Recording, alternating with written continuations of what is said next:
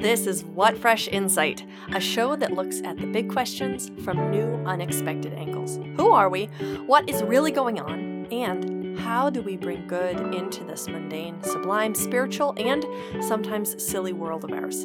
I'm Sarah Bariza, a writer and musician. Today, I want to talk about the two person book club, or as I call it in my personal life, book club with my love, because this is a book club I do with my sweet husband, Brandon.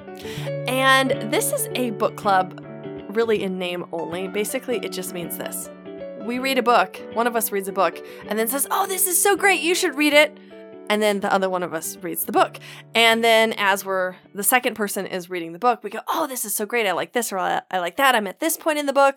Or um, especially with a nonfiction book, "Oh, this is so interesting! I didn't know." Blah blah blah. And then we have these conversations around it, and we don't have a once a month sit down. You know, it's Sunday afternoon. Now is the time for our book club meeting. But rather, it's like you know after dinner and we're just chit chatting about what we're reading, and it comes up now, this is fun for a lot of reasons, and it works for us for a lot of reasons. One, it, we only do the books that we both want to read. There's zero, zero pressure for any of this. And there's a pretty significant difference in the kinds of books that we like, but also quite a bit of overlap.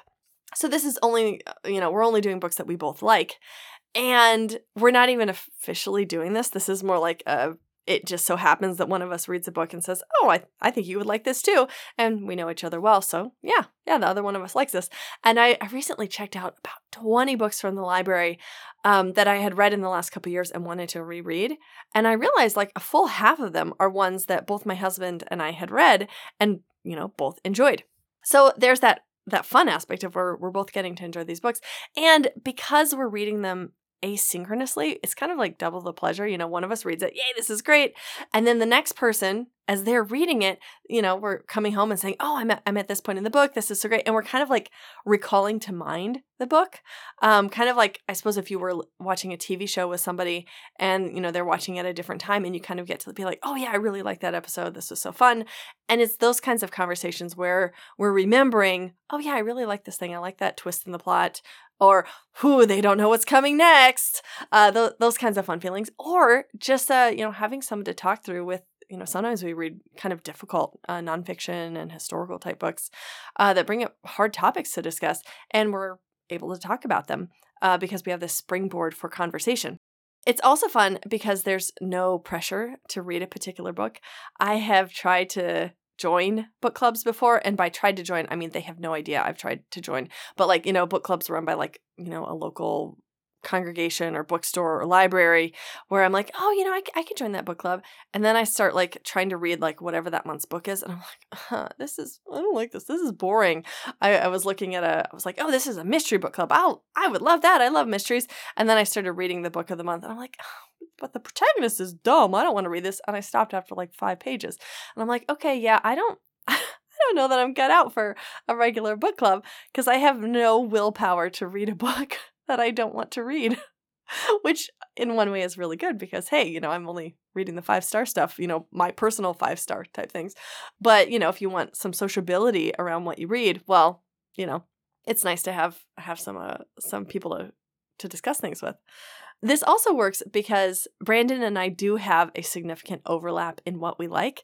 I have a really good friend where we have this running joke about like, well, if I recommend a book or if he, he recommends a book to me, there's no way we're actually going to read it because I think with one exception, we have never liked each other's book recommendations. And, you know, we're really good friends and have been good friends for a long time. It's not like uh you know, it's not like we have to like the same things. And guess what? We don't. It just so happens that my husband and I happen to like the same books. Uh, oftentimes, oftentimes like the same books. And we have a good sense of like what would be the kind of book that the other person actually would enjoy. There are plenty of books that I love that I don't go, "Oh, Brandon, you have to read this," because I'm like, "Oh yeah, this is this is really not up his alley." So, besides doing this asynchronously, you know, where one of us reads it and then the other person reads it, uh, we've also done this where we listen to audiobooks together and that has been fun uh, like for home improvement projects like um, you know don't ask me about the time we had to put like four coats of white paint uh, to cover up the green paint in our kitchen. That was a kind of a mistake. Um, but that was a lot of time that we spent listening to audiobooks and um, you know road trips not that we do those so much these days but you know it's it's a really fun thing to do. And because because we've had these conversations over years, we have a pretty dialed in sense of like what would be a type of book that we would actually both enjoy. And in particular, I think we've probably listened to maybe five or six Flavia de Luce mystery novels as audiobooks. And they're just, it's really fun. And this is, we've been doing this for, I don't know, probably five or six years that we've been listening to those as they come out. And it's certainly a fun way to uh, break up the monotony of yet another coat of white paint in the kitchen. So last week's read of the week was Tuesday Mooney Talks to Ghosts by Kate Racculia. And I realized that is one that we have both read and both enjoyed. And when uh, when my husband saw that I had checked it out of, from the library again, he's like, "Oh yeah, I remember that. This one's so fun." He's currently listening to two that I now have on my list, and they are The Man Who Died Twice by Richard Osman and The Loneliest Americans by Jay Caspian Kang. The second one is nonfiction, and the first is a mystery. And I realized just now that The Man Who Died Twice is actually the second book in a series. The first book in that series is The Thursday Murder Club. And guess what? My mom read that one and recommended it to me and to Brandon. And now we had like we had like this little like three person book club of like, oh yay, we all like this book and now let's chit chat about it. It's really fun having this really small um, and super personalized approach to a book club. I'm sure we, we could have more in depth conversations if there were more people or a more specific time to discuss, but it is, it works for us and it is fun. So, to close things out, a delight of the week, I want to recommend a song that is sung by Caroline Shaw and played by the Attacca Quartet.